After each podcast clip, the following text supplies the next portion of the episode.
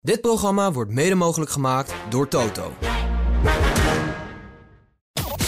Nee, nee, dat weet ik. Dus dan, dan kunnen ze hem verder als clown uh, En blijven pas, gebruiken. en pas geleden riepen ze ook nog van nou, we zien in de data Ja, van de simulator dat hij nog wel wat eh, tijd goed te ja. maken heeft. Dus eh, als ik Ricardo was, zou ik het niet doen. Hallo iedereen, eh, Max Verstappen hier, wereldkampioen Formule 1 en je luistert naar Grand Prix Radio. Ja, en deze Max Verstappen deelt opnieuw de lakens uit in zijn Red Bull. Oppermachtig, een clean sweep, overmacht en alles van dezelfde strekking. Ondertussen overheersen ook de tracklimits bij de Grand Prix van Oostenrijk. En hoe gaat het nou precies met Nick de Vries? Hoe lang heeft hij nog precies? Welkom bij aflevering 27, jaargang 5 van Nederlands grootste Formule 1 podcast vanuit de Harbor Club in Vinkenveen. Ik ben Mattie Valk en dit is Formule 1 aan tafel. Een enorme vuurzee in de pit. Gebeurt bij Jos Verstappen. I'm hanging here like a cow. Get me out of this fire. This has been incredible. Points on debut. There's something loose between my legs. Simply lovely, mate. Yo hey, yo ho. I guess Verstappen won. Dit is de grootste Formule 1 podcast. Formule 1 aan tafel. Terugblikken op de Grand Prix van Oostenrijk gaan wij doen met eh, Indy Dontje. Hij is coureur, winnaar van de 24 uur van Daytona en ondernemer. Indy, welkom. Dankjewel. Hoe kan eh, één coureur zo oppermachtig zijn? Uh, door zelf het onderscheid te maken, want Perez kan het niet. Dan bij ons Formule 1 commentator van Grand Prix Radio, Olaf Mol. Olaf, van harte welkom. Hi. We gaan het zo meteen nog wat langer over die track limits hebben. Want dat was echt het gesprek van de dag het, uh, het hele weekend. Maar de Red Bull Ring krijgt dus uh, grindbakken. Alvast even vooruitlopend. Is dat een goed plan? Volledig terecht. En dan bij ons, voormalig teambaas van Jos Verstappen, Frans Verschuur. Frans, uh, dit weekend 30 seconden track limits aan zijn broek. Nick de Vries, wat voor rapportcijfer krijgt hij van jou afgelopen weekend? Een 4,5. Okay. Verra verrassend weer, hè? ik heb nog een vraag over de intro. Daar zit ik echt al een tijdje mee. Wie is uh, de stem I guess Verstappen won? Oeh. Ik denk Leclerc. Zullen we nog een keer gaan luisteren? Ja, ik, ik Zullen we gewoon nog ja, eens een keer gaan luisteren? Elke keer als ik hem luister. Een enorme vuurzee in de pit. Gebeurt bij Jos Verstappen. Here like a cow. Get me out of this fire. This has been incredible. Points on debut. There's something loose between my legs. Simply lovely, mate. Yo komt hier, komt hier. Yo ho. I guess Verstappen won. Dit is de grootste Formule 1 podcast. Oeh. Formule 1 aan tafel. Is het Alonso? Ja, ik heb geen ja, idee. Ik hoor, ik hoor nu ook ineens een, een Spaanse... Ik hoor een Spaanse stem. Ja, ja, El Plan. Is dit een prijsvraag? Misschien voor volgende week? Nou, is misschien wel leuk. Ja, we, we, we, onze vormgever weet natuurlijk het antwoord, want die heeft hem erin gezet. Nou, we beloven bij deze volgende week het antwoord op deze vraag van uh, Indy Doontje. In uh, Oostenrijk stond er dit weekend weer een sprintweekend op de rol. En dus werd er ook al op uh, vrijdag gekwalificeerd. Verstappen reed met een kleine voorsprong van 48.000ste naar Pol. De kwalificatie werd net als het uh, hele raceweekend gekenmerkt. En volgens sommige geteisters door die vele tracklimits die overschreden werden in bocht 9 en bocht 10. Mede daardoor kwam uh, Perez weer niet in Q3. Hij startte als uh, vijftiende tijdens de hoofdrace. En hier begon dus het hele verhaal van die tracklimits op de Red Bull Ring. Frans, hoe kijk je naar de tracklimits daar? Ja, het zijn wel reglementen, want we moeten ons aan de reglementen houden. Maar er zijn ook natuurlijk verkeerde reglementen. Nou, dit is, gaat gewoon te ver. En uh, ik, er was een verhaaltje, maar normaal zo wordt zoveel geschreven dat ze misschien de witte lijn wat breder zouden maken. Ja, dat heeft Max voorgesteld. En, ja. uh, en Leclerc die zeiden, want dan kunnen we hem beter zien. Ja. En uh, want je zit wel in een auto waar je het moet zien met 200 plus. dat is niet zo heel makkelijk. Hè? Nee. Terwijl daar juist ook het hele verhaal voor het stuk daarna komt. Dus daar is het best wel moeilijk. Dus ik denk aan een grimbak, dat lost heel veel op. En misschien toch een iets wit, een bredere witte lijn die de rijder makkelijk kan zien. Want daar gaat het natuurlijk ook om. De rijder moet een beetje kunnen zien waar het zit. Ja, en dat uh, was gewoon heel moeilijk daar. Het verschil blijf je goed zien tijdens de onboardcamera en het beeld van buitenaf. Hè? Ja, ja dat, dat, zei ik ook tegenwoordig. Bij, bij de meeste auto's kun je gewoon onder de spiegel doorkijken. En als je hem daar ziet komen, dan weet je, dan weet je dat je fout zit. Toch ja, ben ik dat, niet helemaal dat ziet de coureur niet, hè? Nee, maar daar kunnen wij op dat moment zien. Ja. Ik ben het toch niet helemaal eens met Frans. Want er zijn mensen die wel binnen de lijntjes kleuren. En, en daar draait het om, weet je. We kunnen allemaal roepen track limits en dit en dat. Hallo, die liggen er. En er zijn Nee. de jongens die de fouten maken. Volgens mij was het eh, Guan Yu Zhou die geen enkele keer de track limits heeft overschreden. afgelopen Nee, en Hamilton zit er ook over te griepen. En die roept, ja, ik kan, ik kan de bocht niet om. Nou, er zijn andere bochten die scherper zijn, daar lukt het hem wel. Maar wat hij doet, hij heeft, hij heeft eh, Norris in zijn ding... en denkt gewoon, pak 40 centimeter hier, dan eh, kan hij me lekker niet aanvallen. En Norris terecht, zeggen mensen, ja, die zit te griepen. Maar die zit elke keer in bocht 10. Ja, blijft hij binnen de lijntjes. Dan ziet Hamilton 40 centimeter of een meter afstand pakken. En denkt, ja, dat is even lekker. Nou, ik zeg ook dat, je, dat er reglementen zijn om na te volgen. Maar dat er ook wel eens een keer naar gekeken kan worden om iets te veranderen. En dat gaan ze nu dan doen. Ja, maar het belangrijkste wat moet veranderen... is dat die rijders zich eraan houden. Ja, het is moeilijk om. eh, als je op zo'n baan bent en die mogelijkheid ligt er, en een, een rijder gaat het benutten. En helemaal als je de mogelijkheid hebt om het vier keer te doen, doe je het vier keer bij een inhaalactie, om net even meer snelheid mee te nemen. Ja, Dat is het. Die... Maar dan toch even, als er straks een grindbak ligt, gebeurt het niet. Nee, precies. Dus le- leg er gewoon een grindbak neer, een ordinaire grindbak. Met Dus het veel- kan wel. Ja, zeker weten. Ja, maar het kan ook. Ja, wij hebben het ook in Spa gehad dit weekend in uh, Eau Rouge en in Blanchimont. En, eh, het is vol gas eh, als je een beetje track limits pakt. Ja, de straffen kwamen echt om je oren. Drive-throughs, eh 60 seconden. Heb je wel naar NASCAR gekeken op een normaal circuit? Heb je dat wel eens gezien? Ja, die rijden helemaal anders. Ja, maar daar zijn dus Ja. geen track limits. Ja, dan zie je dan die... Als er geen track limits zouden liggen hier in Oostenrijk... dan ze bocht 1, hup, helemaal buitenlangs. Dan ze bocht 3, helemaal buitenlangs. Maar dat scheelt gewoon. En dus liggen ze er niet voor niks. Afgelopen weekend, Indy, je zei, ik was op eh Spa van Corsian. Ja, afgelopen zondag op de Red Bull Ring in Oostenrijk eh, werd er ook één minuut stilte gehouden voor eh Dilano van het Hof. Hij verongelukte dit weekend op het circuit van, van Spa. Wanneer was jij er precies en wat heb jij ermee van meegekregen? Eh, ja, ik kwam wat later aan omdat onze race pas om half vijf startte. Dus ik had nog niks meegekregen van het eh, ongeluk. Eh, maar op een gegeven moment over de speakers werd er een mededeling gedaan dat er een rijder was overleden vanuit een, van een Nederlands team. En toen hoorde ik zijn naam. En ja, als een Nederlander in de autosport. ik kende Dilana persoonlijk niet. Ik ken team MP Motorsport natuurlijk wel. Is dat natuurlijk gewoon enorm tragisch. En ja, was er wel een eh, hele, hele koude sfeer eh, in, het, eh, in het paddock. Was, was niet leuk. Hij was eh, 18 jaar oud. Het is altijd lastig om woorden te geven aan zo'n situatie. Maar wat, wat, wat denk je, Frans, als je, als je dit hoort? Ja, ik ken zijn vader, die heeft met mij gereisd. Dus in dat opzicht ken ik hem ook een beetje, maar toen was hij een stukje jonger. Het is natuurlijk, worden we weer met de neus op de feiten gedrukt. De autosport blijft een gevaarlijke sport. En we moeten aan de veiligheid blijven werken. En ook Ja. opletten dat we zeker realiseren dat er van alles kan gebeuren. Je kunt het niet veilig maken. En Nee. dat moet je realiseren. Ja. Het zal nooit, niemand gaat roepen... autosport, motorsport maken we 100% veilig. Onmogelijk. Ja. En toch is eh, het, het circuit van Spa al vaker het decor geweest. Van Dat eh, ja, dat, vooral. Ja, kijk, nu is het weer op Spa. Het heeft ook te maken met de weersomstandigheden. Eh we hadden die avond ervoor regen. Ja, als het daar hard regent, zelfs achter een GT3, het is gewoon blind. En ja, wij coureurs, we houden gewoon gas. We willen uiteindelijk het snelste rondje. Die jongens zijn allemaal juniors, willen allemaal bewijzen. Het was regenachtig, veel crashes. Er ging al een auto daarvoor eh, eh, van de baan af gecrashed. Ja, als je een verstandige rijder bent, ga je van je gas. Maar ja, we willen allemaal winnen, dus we houden gewoon vol gas. Eh, niet wetende dat daar midden op het rechte stuk, want het is niet eh Eau Rouge geweest. Hè. Het is niet weer die Begin bocht. van Camel, ja. Ja, het begin Ja. van Camel. Het is gewoon het rechte stuk. Ja, daar gaan we gewoon plu- 200 plus. Dus ja.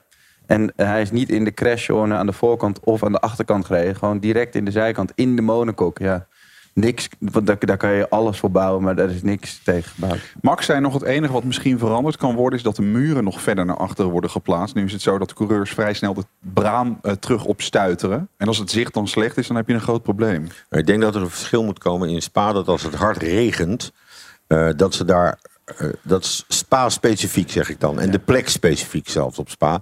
Als het hard regent, moeten ze sneller... vanwege de veiligheid safety cars inzetten. Of ze moeten van de Eau Rouge een chicane maken. En dan zit je nu te kijken en denkt, het zal wel. 1994 was het zo. Klopt. Ja. Afgelopen weekend verschenen er nog beelden op Twitter... dat daar de En dat is, lag, dat ja. is. En dan zou je zelfs kunnen zeggen, als we een prachtig droog weekend hebben, nemen we hem normaal. Zodra er risico is op regen en buien, dan nemen we de baan met de chicane. Punt. Kan je niet midden in een wedstrijd doen, maar kun je wel van tevoren zeggen, joh, er is 40% kans op regen, dus we rijden met chicane. En dan kom je dus veel langzamer omhoog. En omdat je langzamer rijdt, is er minder spray en wordt het aan zich iets veiliger. Veilig wordt het nooit. Nee, en die jongeren zien ook geen gevaren. Eh, het is natuurlijk, het gaat altijd goed. Dus ja, gewoon gas houden en, en gaan. Als jij een gele vlag ziet, ik, eh, ja, leer ze maar eens van hun gas af te gaan. Op de kartschool is het al heel moeilijk uit te leggen. Ja, ik ben met Olaf helemaal eens. Die chicane onderin. Ik, ik ben zelf een oude stempel, dus ik heb die nog gereden. Tuurlijk. Ik heb die nog gereden, dus ik weet een beetje hoe dat ging. En eh, ik denk dat dat gewoon heel goed is. Van het wordt een regenweekend rijden we die, het wordt Zwaar. geen regenweekend. Dat, Dat is het Ik makkelijkste dat wat je de kan doen. Makkelijkste en ook de goedkoopste oplossing. Ik denk dat daar ook niemand tegenin gaat. Tragisch. De races gaan eh, echter altijd weer door. Je hoort Grand Prix Radio met Olaf Mol afgelopen zondag. Het is zondag 2 juli. 71 ronden op de Red Bull Ring. Lampen aan, lampen uit en we zijn onderweg. Prima initiële start van Verstappen. Zal de binnenkant meteen gaan lopen verdedigen. Goede start ook van Lewis Hamilton. Verstappen blokkeert uit de Ferrari. Ah, Lance Stroll verliest een plekje daar. Omdat hij probeert de auto weg te houden uit de kont van Lando Norris. Daardoor een klein gaatje achter Lewis Hamilton. En Hamilton gaat meteen kijken of hij die derde plek van Carlos Sainz kan aanvallen. En daar zit nog even aan de buitenkant ook Charles Leclerc te spieken. Geel in sector 1. Er zijn een aantal mannen buiten de baan in de eerste bocht. En daar is niemand achtergebleven. En de baan is weer vrij. Magnussen en de Vries. Ah, aanvalletje van Leclerc. Aanvalletje van Leclerc die probeert aan de buitenzijde. En daar de eerste grindbak. Ouch. Sunt. Zou dat niks zijn? Vraagteken? Nee, niks zit te ver achter. Dat was daar nog voor. Eh, Sergeant Gasly. Nou, eens kijken. We zien het zo wel. Tsunoda was dat. Yuki Tsunoda die daar de grindbak in reed. Nu is Verstappen even los van Leclerc. Dat wil hij zo houden. Nog geen DRS. Laat dat duidelijk zijn. Er is safety car. Safety car, safety car. Ja, en die safety car, dat was voor het opruimen van de front wing endplate... die eh, Tsunoda van uh, AlphaTauri kwijtraakte voordat hij eh, de grindbakken inreed. Nou, al snel regende het dus klachten voor het overschrijden van de track limits door coureurs. Lando Norris begint er eigenlijk een beetje mee. Over eh, Lewis Hamilton eh, ging dat. Lewis is dan zo'n beetje de eerste die de black and white vlag eh, krijgt in ronde 13 van 71. Een ronde later valt Nico Hulkenberg uit, die overigens tot dat moment eigenlijk prima presteerde. Parkeerde zijn auto op een redelijk veilige plek en vrijwel iedereen gaat naar binnen om banden te wisselen. Max Verstappen doet dat niet. Waarom bleef hij buiten, Frans? Omdat hij, ze hadden een schema bij Red Bull en daar wijken ze niet vanaf. Hij wist wat hij kan doen met dat type band op die moment. Ja, en dan pakt hij die voorsprong. En die is natuurlijk niet zoveel, uh, want de pitstraat is vrij kort in, uh, in de Red Bull Ring. En hij wist gewoon, ja oké, okay, ik heb zoveel over. En dat ja. bleek ook wel. En dan uh, is er verder geen paniek. Nee. Het was al in ronde 2 wel duidelijk wie de race ging winnen, Indy. Ja, zeker. maar wat, wat, mij wel opviel bij de start was dat Verstappen um, eigenlijk na zaterdag auto iets schever had gezet. Zodat hij meteen de verdediging in kon gaan. Uh, hij had natuurlijk de, de, bij de sprintrace een uh, iets mindere start. En uh, ik denk dat hij dat meteen even wilde afzetten. Nog, nog één dingetje over de tracklimits dan. Misschien komen we straks nog later terug. Nico Hulkenberg valt uit, staat stil met zijn auto... en krijgt vier rondjes later een tracklimit, officieel. Ja, ja logisch. Is met vier, nee, maar dat, dat geeft wel aan. Maar het geeft ook aan dat ze, de, dat ze er puur bovenop zaten. Hey, we krijgen een melding dat die auto daar buiten de lijn is. Ah, tracklimit. Oh, kut, hij was uitgevallen. Ja. Max Verstappen gaat dan naar binnen in ronde 25 voor de harde band. En dan voor het eerst rijdt iemand anders aan kop uh, van een Formule 1 race sinds Max Verstappen in Miami aan de leiding reed. Ruim 200 rondjes op rij. Lang duurde dat overigens niet. Lap 26, daar komt Verstappen. Dit kennen we. Buitenkant moet binnenkant worden. En dan hier die goede exit pakken. En dan bij bocht 4 blijven zitten. Leclerc is gezien. Charles Leclerc is gezien. Perfecte manoeuvre van Verstappen op zijn nieuwe harde band. Terugkruisen, aanvallen en nu proberen gebruik te maken van deze band. Precies die anderhalve ronde, twee ronden waar ik het over had, dat hij niet aan de leiding reed. Hoor ze juichen. Ja, Leclerc kon er weer heel even aan ruiken hoe het is om aan uh, de leiding uh, te liggen. Opmerkelijke boordradios bij Ferrari waren ook weer uh, de orde van de dag, Frans. Ehm, ze stelden voor om een driestopper te maken, waarop Leclerc zei no.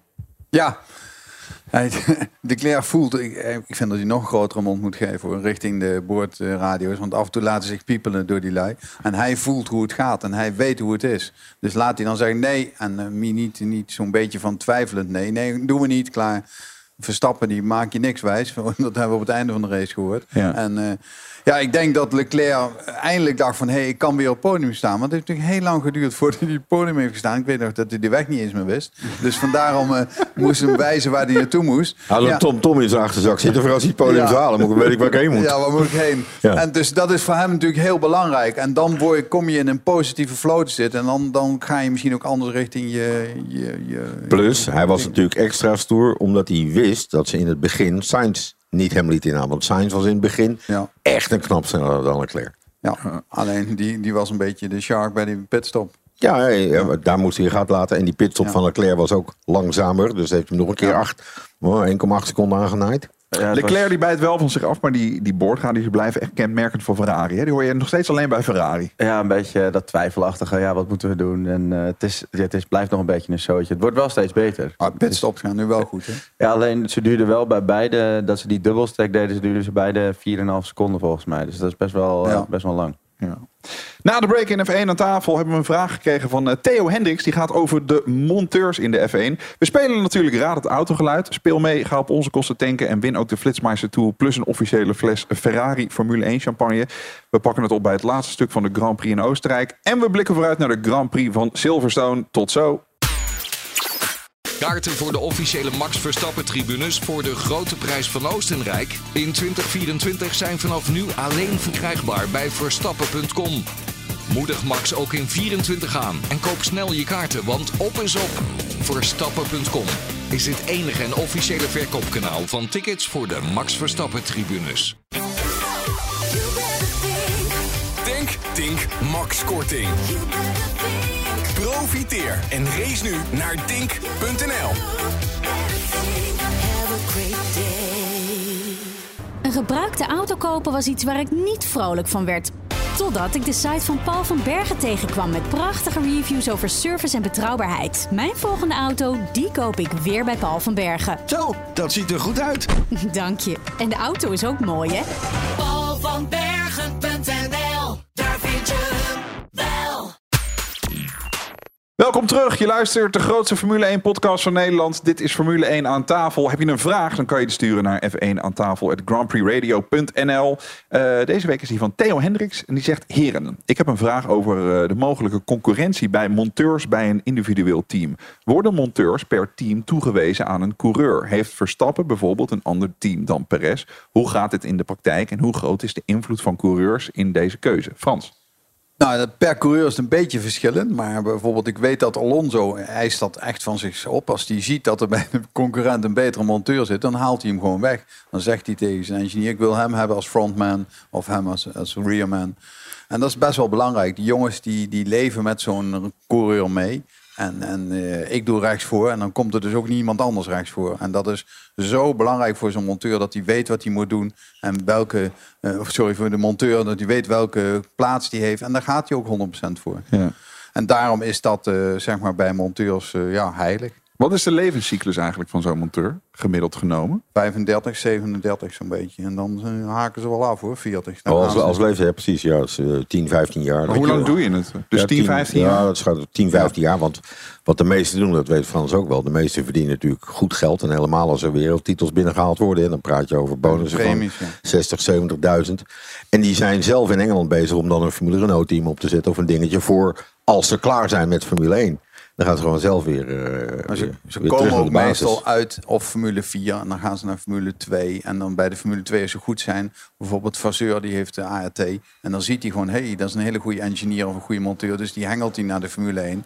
En die jongens, die hengelen ook weer van andere teams bij, bij Formule 2. Zodat ze zien van, hé, hey, die is goed. Ik zelf deed dat ook. Ik zat bij Cup. eh, als wij de hoge klasse hadden, dan haalde ik jongens uit de Cup weg die goed waren. En die gingen naar de hoge klasse. En iedereen wil, in de, wil graag monteur zijn. En ja, de, de jongens in de lage klasse, die verdienen niet veel hoor. Die, en die draaien gewoon 80 uur per week. En je wordt gewoon als monteur helemaal uitgewoond. En daarom zeg maar 35, 37, dan zijn ze gewoon op. Het moet je roeping zijn, maar als je er uiteindelijk zit, dan eh, zit je comfortabel. maar jij en eh, je relatie, alles staat natuurlijk onder druk. En dat is dat natuurlijk voor zo'n monteur is dat eh, best wel zwaar. En dan gaan ze meestal naar die demo-teams. Hè, want dat is natuurlijk prachtig. Dat is een soort afscheid uit de Formule 1. Dan houden ze 10, 15 jaar vol. En dan reizen ze over de wereld en doen doen ze... De leuke klussen. Ja, de leuke klussen, ja. En, en de testen en dat soort dingen. Want dat is niet zo vermoeiend. Heb je ook een vraag? Mail die dan naar F1 aan tafel. Het grandprixradio.nl. Beantwoord hem de volgende aflevering. Ja, terug naar de race op de Red Bull Ring in Oostenrijk. Max en Perez gaan in ronde 49 en 71 nogmaals de pit in voor een eh, bandenwissel. En dan is er de woordradio van dit weekend. Hamilton eh, blijft klagen over de auto, over de track limits, eigenlijk over alles. Om met Anita Meijer te spreken. Why tell me? Stewards haven't given us those penalties yet. Yeah, they're still dishing out warnings and, and penalties. Lewis, the car is bad, we know. Please drive it. Zo. Onnodige, onnodige woordradio van Total Wolf. Dat ga je toch niet zeggen Lewis over je auto? Lewis zit te praten over hoe, eh, hoe zit het met track limits en anderen. De engineer probeert te roepen, ja, er zijn nog wel een paar die wat boven hem. En Toto Wolf zegt ten overstaan van de hele wereld... tegen iedereen die de afgelopen weken, want dat werd gisteren nog geroepen... en in Canada nog geroepen, zo hard gewerkt hebben... om de boel een beetje beter te krijgen. Ja, de auto is slecht, ik weet het. Ik ben benieuwd wat eh, de hoge bazen van Mercedes daarvan vinden... als je je eigen merk zo te kakker zet. Oh, ik vind dit zo slecht, hè. Dan ben je daar... Wat denk je als monteur? Je helemaal de, de bal uit je broek werkt om zijn auto voorin te krijgen. En dan roept zo'n zo'n zo'n bobo voorin, die Toto heet. Die zegt in één keer de auto is slecht. Nou, ik als, en als mensen bij een boord van, Mercedes zou ik zeggen... dit gaan we nooit meer zeggen. En als monteur zeg doe je het lekker zelf. Maar dan is er ook nog de verhouding eh, Toto-Lewis-Hamilton. Want eigenlijk hoor je Toto die zich stoort aan Hamilton. Die zegt nog net niet, joh, hou je bek vooruit. Ja, dat is eh, vooruit. wat Campus gisteren ook zei. Je, je kunt hem lezen als zijnde, het is heel slecht. Of je kunt hem lezen van Lewis, hou aan je bek, we weten het nou wel. En ik, ik hoor nu ook nog steeds niet welke van de twee het nou is. Dus dat heeft hij wel knap gedaan. Ja, dat, ik denk dat hij wel bedoelde van... joh Lewis, hou je mond, geef gas. Eh, maar de hele wereld gaat het natuurlijk zien als... eh, wat zeg jij nou tegenover de mensen, de, de auto. Het is natuurlijk best wel een eh, bizarre En uitspraak. niet voor het eerst. Nee. Goh. Terwijl ze juist de race ervoor best aardig stonden op het podium, waren ze best goed. Dus in dat opzicht, eh, ja, dit is misschien net niet de squee voor Mercedes. Maar ik denk wel dat ze met die upgrade een iets, iets meer naar voren toe zijn gegaan. Nou, ze waren wel echt aan het struggelen. Ja, nee, dit circuit wel, maar de race ervoor waren ze voor Aston Martin. En ze zijn natuurlijk in gevecht met Aston Martin en Ferrari. Daar gaat het om. Red Bull die is al weg. Ik denk wat er ook meespeelt is dat ze natuurlijk ontzettend veel verwachting opgeroepen hebben reeds voor de komende Grand Prix. Want Silverstone, daar stond een sterretje achter bij de mannen van Mercedes. En dat hij denkt, ah, ik moet de boel even bij elkaar gaan rijden straks. Want eh, dit is niet zo'n heel fijn weekend en eh, we moeten maar zien hoe we eruit komen. En ik persoonlijk denk met wat ze ons hebben laten zien tot op heden... dat als Mercedes een podium haalt op Silverstone, dat zal echt heel blij mogen zijn. Ja. Het was aan het begin zo dat eh, Russell vaak eh, kleur gaf hè, aan dat eh, aan klassement. Het lijkt een beetje om te draaien. Ja, ja nou, ik vond nog trouwens wel eh, nog de prestatie van de, of in ieder geval de tactiek in de kwalificatie. Daar was, had Hamilton een ronde te weinig. Of, toen zei hij ook van, oh guys, wrong on tactics. Ik weet niet Ja, toen heeft Max hem ook nog opgehouden. Omdat hij Max ophield bij de laatste ronde. Ging Max nog even voor. En nou, dan ging de hele Engels pers natuurlijk weer op los. Nee, timing, de timing van, eh, van Lewis was wel, eh, wat dat betreft gewoon... eh, ja, die was niet tof in kwalificatie. Dus waarschijnlijk is het echt een samenvatting van het hele... Maar ja, het vier, vier, vier laatste wedstrijden staat Russell achter Lewis op de grid. Weet Ja, je? Dus dat is hij is een beetje, in het Engels, hij is zijn mojo een beetje aan het verliezen. Ja. Ik denk dat Hamilton ook een beetje de auto naar zichzelf toetrekt. Tuurlijk. Dus heel belangrijk. Dat is Max natuurlijk. Die auto is naar Max gebouwd. De auto wordt naar Alonso gebouwd. Dat zijn rijders die hebben zoveel invloed op, op mensen van... ja, maar jongen, ik wil een onderstuurde of overstuurde auto hebben. Of wil hem dat hebben. En daar kunnen ze best wel wat aan doen. En dan moet de andere coureur moet daar maar mee leven. En Perez had daar heel veel moeite mee in het begin. Dat klopt. En die was nog steeds aan het eh, strijden gisteren. Mooi gevecht tussen eh, Perez en eh, Sainz voor plek 3 in de einduitslag. Waar Perez de strijd wint op, eh, op snelheid. En dan gebeurt er ook nog even dit. Waarbij eigenlijk heel duidelijk wordt wie de touwtjes loeistrak in handen heeft bij Red Bull. If you start to cool the tyres, Oh, I prefer to box. uh, we don't feel the risk of boxing is worthwhile. You've got 24 seconds in the lead. Come on. Wauw, ze roepen tegen Verstappen met nog 300 gaan. Wil je prefer dat je de banden nu een beetje begint te koelen? Waarop Max zegt, I prefer to box. Oftewel, ik heb wel vertrouwen in jullie. Hij heeft 23,7 op Leclerc. Maar Giampiero zegt toch, nah, En ik weet wel waarom Max naar binnen wil. laten we dat maar niet doen. Het paarse klokje achter Perez. Ja, natuurlijk wil hij wel naar binnen voor nieuwe banden, maar... Ja. hij gaat het... Nee, joh! Zo hoort het toch? Nee, joh! Ja, maar goed. Hoeveel risico ben je bereid te nemen? En hoe verneder je Ferrari en de rest? Twee keer een pitstop van de leiding aan de leiding. En dan gaat hij nu naar gebruikte softs. Want die heeft hij nog. Jongen, jongen, jongen.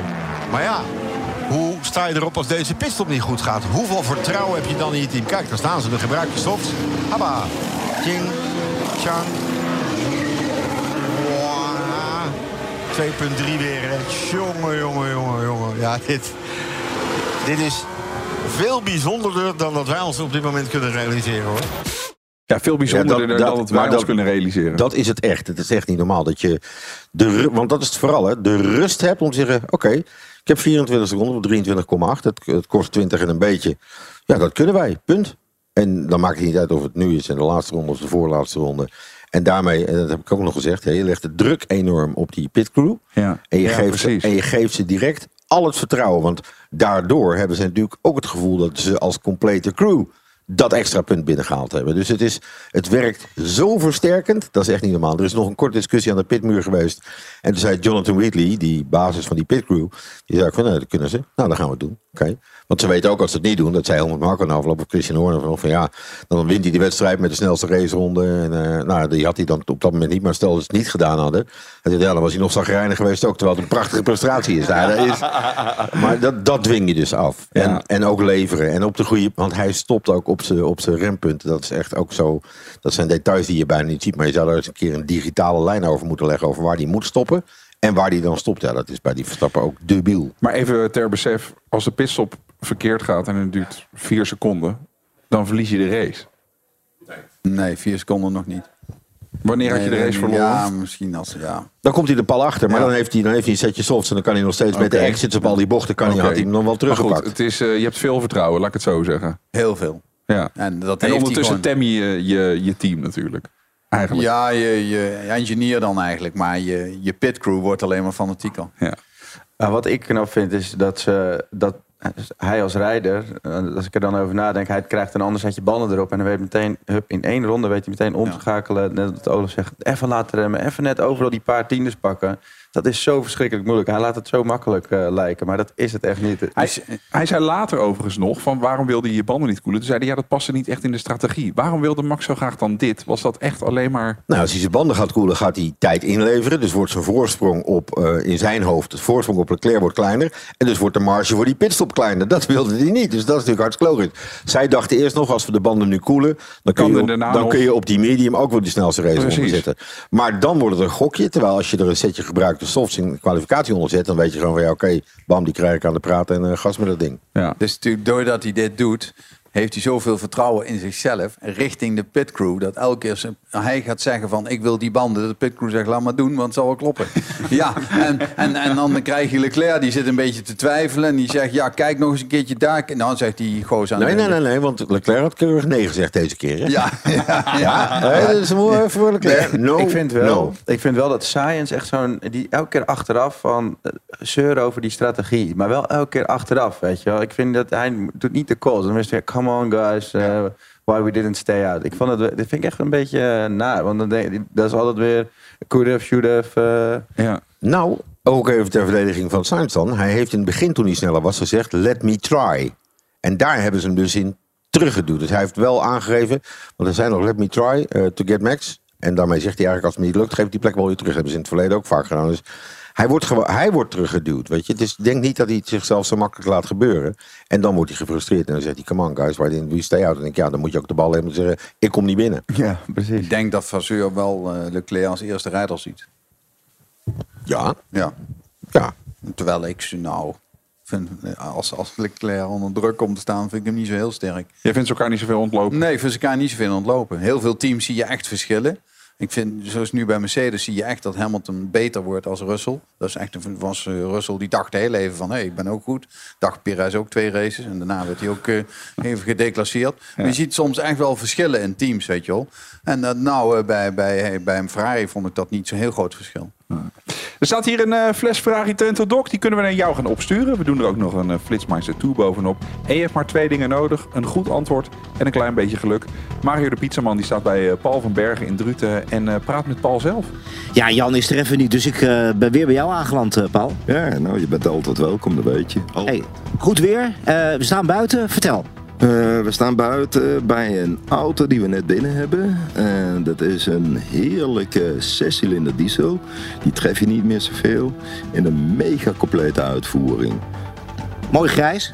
Is niet lelijk? Nee, mooi grijs is zeker niet lelijk. Ja. Ja, bij, mij, bij mij de haren wel, maar jij hebt daar geen last meer van, zie ik. Zo kaal als Jan is. hey, eh, AMG'tje. AMG-uitvoering, uh, Burmester Sound, uh, memory pakket. Ja, gewoon een, ja, een- topper. Absolute topper. Voor de mensen die een beetje kilometers rijden. Een heerlijke diesel. Eh, het comfort van een hele grote auto. Eigenlijk verpakt in een ja, minder grote auto. Reuze benieuwd naar het geluid. Komt ie aan.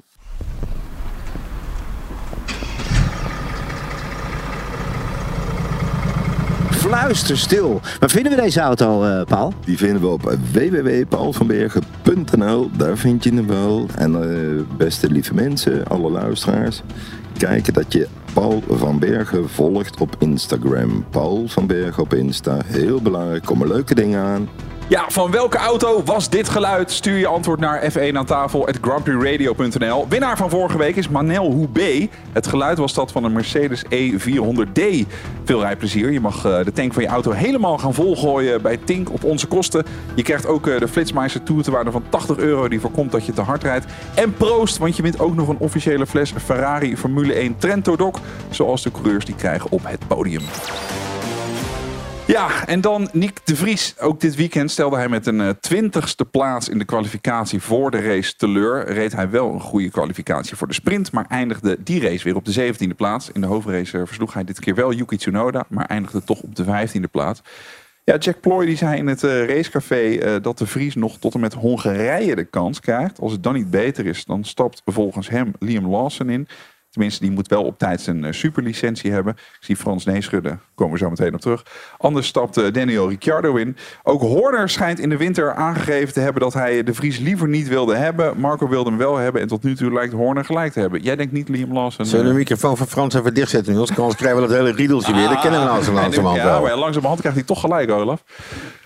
Nee, Ian Lawson niet. Dat zou ik ook niet doen als ik eh, Lawson was. Om halverwege in het seizoen, dan kun je alleen maar afbranden in die auto. Je moet eh, wel eh, een, een redelijke voorbereiding hebben. Dus dat zou ik nooit doen. En dan zou ik altijd Ricciardo erin zetten. Omdat hij ervaring heeft van circuits en van racen. En, en, en, en, en. Ja, en dat is voor Natuurlijk is hij Ricciardo niet heel zo goed. als hij door Yuki voor zijn noten gereden wordt. Dat is voor Ricciardo echt zo geweldig. Maar ja, voor Ricciardo is het risico groter dan voor een rookie. Ja, maar Ricciardo heeft ook niks te verliezen. Nou, Nee.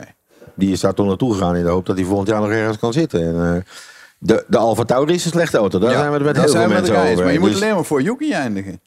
alleen maar. Ja. Hij heeft het eh, de laatste jaren in die McLaren heeft hij het ook niet voor elkaar gebokst. Hè?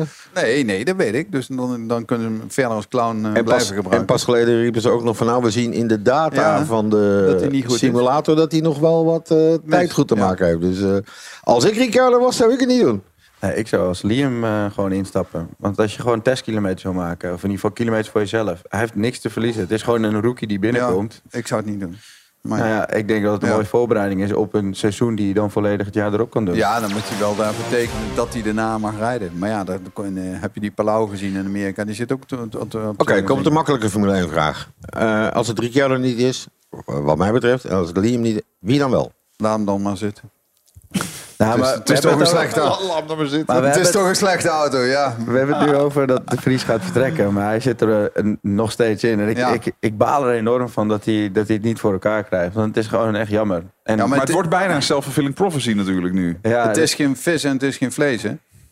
Hij denkt, goh, dan ga ik die Magnussen eraf douwen. Ja, Ja, ja, ja. had hem dan de muur ingedouwd, weet je wel zo. Maar dit was ook weer zo van, nou ja, oké. En daarna wou hij het nog een keer doen. Ja, ik begrijp best dat die druk groot wordt op hem. Hè? Dat is een, iedereen kijkt ernaar en iedereen begint er steeds meer over. En nou, die Horner die dat weer gezegd heeft en die 25 keer herhaald wordt in Nederland. Ik weet niet of in het buitenland zullen ze daar niet over praten. Maar in Nederland wordt dat herhaald. ja, maar je krijgt alles mee. Ja. Sowieso. Maar staat het zo in het rood? Proeven we zo weinig van de potentie om nu halverwege het seizoen te zeggen: je gaat uit die auto? Fout, je maakt, een, je maakt een denkfout. We zien niets van de potentie. Daar, daar ligt de fout. Hoe je het wint of keert, we zijn het denk ik hier aan tafel met z'n allen eens. Wie was eh, eh, een echt soort met van pannenkoek in de Formule 1? Nicolas Latifi. Toch? Ja. Zijn we mee eens? Ja. Oké, Grand Prix van Hongarije, op de drogende baan, slim gedaan, snelst in een vrije training. Dat, en dan zie je, en dan komen er toch pitcrews, eh, de televisiecrews naar je toe van, hé hey, Nicolas, dat was goed. En, Dat is het. Dus het is niet wat je voelt, het, is niet wat je, het, het gaat om wat we niet zien. Ik denk dat hij gewoon alleen maar bepaalde dingen, zeg maar, hij was niet sterk genoeg, dus hij is heel hard gaan trainen. Hij heeft heel veel focus op dingen gelegd. En ik denk dat hij nu heel erg als een robot leeft en heel erg wordt ge- geleefd. En dat hij eigenlijk niet meer, als ik het een, voor mezelf het beste rondje moet omschrijven, dan doe ik dat op gevoel. En niet op, oh, ik ren bij 100. En, eh, en dat is het denk ik ook met Max, die rijdt echt op zijn gevoel zo hard. En ik denk dat hij dat plezier weer moet terugvinden, of in ieder geval dat gevoel. En niet meer als een robot eh, het leven Dus statisch aan het werk, iets meer hard erin. Ja, Vrij in je hoofd. Vrij in je hoofd, ja. We gaan eh, kijken hoe hij het op Silverstone gaat doen. Want dat staat op het programma komend weekend. Vorig jaar behaal- behaalde Carlos Sainz hier eh, zijn eerste zege uit zijn carrière. Verstappen kwam eigenlijk niet in het verhaal voor. Die reed over een blokstuk van een concurrent. En kwam met een uh, gehavende auto. Die halve vloer, ja. Was nog heel knap. Ja, absoluut. Hij kwam niet verder dan eh, P7. Wij gaan onze prognoses erop loslaten. We spelen koning van de race. We stellen vragen aan onze gasten. Maar misschien weet jij het wel beter. Indy, waar eindigt Lewis Hamilton komende zondag? Vierde. Olaf. Met een glimlach. Komt Fernando Alonso dit weekend weer op het podium? Hij zou hem zomaar kunnen winnen. U nader. Hallo, Aston Martin. De, de, eh, Silverstone ligt daar in de, in de voortuin van Aston Martin. Die hebben er alles op gezet. Die zijn naar Oostenrijk gekomen, wat ik lastig vind. Van, ja, we gaan een beetje behoudend zijn, want ze wilden niks kapot rijden. Ze wilden alles goed hebben. En ik denk dat ze gewoon wel een sterretje hebben staan. Dat ze met die nieuwe fabriek die daar buiten de poort gebouwd is... Dat is een echte thuiswedstrijd. Die kunnen zeggen, we hebben een thuiswedstrijd.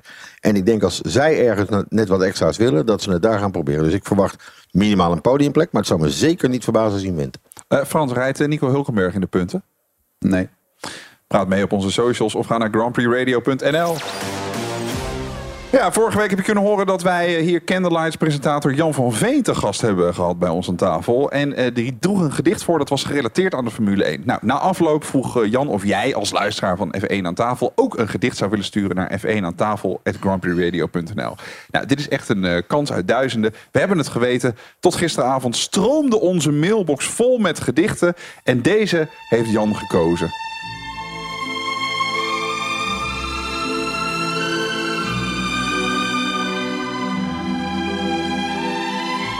Een gedicht geschreven door Priscilla van der Wal uit Bussum. De Grand Prix van Oostenrijk op de Red Bull Ring. Geen plekje meer vrij op een aangrenzende camping. Bezet door een immens oranje legioen. Die komen voor de aanstormend wereldkampioen. Koeienbellen, bier en schnitzels happen. Overal schalt de naam van Max Verstappen. De sfeer zit er goed in richting het circuit. De Nederlanders zingen het hoogste lied. Op vrijdag alvast de droge kwalificatie. Een natte sprintrace op zaterdag. Opnieuw een mooie prestatie. Zondag, het is tijd voor de race. Wie heeft er vandaag de beste pace? De tracklimits en penalties vliegen om je oren. Iets wat de coureurs niet kan bekoren. Een gewaagde pitstop van Max, een finale stunt. Hij bepaalt en wil ook dat extra punt. Want uiteindelijk draait het om één ding. En dat is winnen. Zondag op de Red Bull Ring. Ja, er is maar één zo'n stem, hè? Ja. ja. ja. Heb je nou ook een eh, gedicht voor eh, Jan van F1? Stuur deze dan naar eh, F1 aan tafel at grandprixradio.nl en wellicht hoor je deze volgende week terug ingesproken door Jan zelf. Jij bent gewoon geraakt door die zoetgevoiste stem, Ja, toch? maar ja, Dat hè, is hoe het, kan hè? het ook anders, joh, zeg. Nog even een eh, tip voor de echte Formule 1-fans. Dit weekend is eh, alle actie in Engeland live te beluisteren bij Grand Prix Radio. Met onder andere het commentaar van eh, Olaf Mol en Jack Ploy. Wil je niks missen? Download dan de gratis Grand Prix Radio app voor je smartphone of tablet en neem Premium BE. Tot zover Formule 1 aan tafel voor deze week. Dank jullie wel voor jullie aanwezigheid deze week. En ik mag jullie alle een fles officiële Formule 1 Ferrari Trento Doc aanbieden. Volgende week zijn we er weer met dan onder andere aan tafel Frans Verschuur en ondergetekende. Dit was Formule 1 aan tafel. Redactie in handen van Sjaak Beumer. Vormgeving en montage Marnix Westhuis. Draaiboek en productie Mario de Pizzaman. Ik ben Mattie Valk en blijf nog even hangen voor de bonus.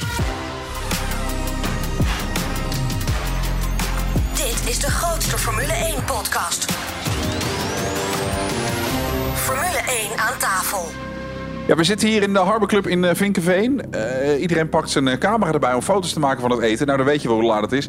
Eh, Tim, wat heb je op tafel gezet? Nou, we hebben hier een, eh, een, ushi- een eh, sushi-plankje. Met daarbij eh, wat ehm Gunkan Joe heet het. Dus eh, gebaseerd op een Gunkan, zo'n zo'n sushi-boot. Maar dan zit er zalm omheen in plaats van zeewier. Met een zalmtaartje bovenop. We hebben wat nigiris met getortse zalm. En nog wat sushi met zalm en avocado. Eh sashimietje hier en daar. Nou, nou ja, leuk, eh, leuk sushi-bootje, zeg maar. Eh, wat tuna taco's erbij. Een, een brioche met wat steak taar. En deze hadden we ook nog liggen, wat kibbeling. Lekker Dat ouderwets. hadden we ook nog liggen. Lekker. Ja, gooi die dan ook maar in de frituur. Nou, daarom Ja, altijd goed als het uit de vetcijfer komt, toch? Heerlijk. Tim, dankjewel. Eet smakelijk. Fantastisch zeg. Man, oh man, het oog wil ook wat. Ongelooflijk. Lekker wel. Indy, heb jij nog een idee voor een eh, mooie stem die, eh, die een item kan krijgen in eh, de podcast? Ja, ik wilde wel eentje opperen. Dat is Kim Holland. Kim Holland wil jij graag een keer. Ja, Ja. het geluid. Jij bent zeker vrijgezel of niet? Nee, nee, nee. Ik heb zo'n vrijgezel opmerking. Nee. Ja, ik zag leuk. jou laatst nog je jubileum vieren met eh, je vriendin op, Ja. eh, op Instagram. Ja, dat is, ja, eh, klopt, klopt. Alweer. Aanstaande ex-verloofde inmiddels. Let op. Alle gebruik van hetgeen in deze podcast F1 aan tafel wordt opgemerkt is ongeoorloofd. Zonder expliciete schriftelijke toestemming te zaken verkregen van Grand Prix Radio. Met inachtneming van een duidelijke, deugdelijke bronvermelding met link.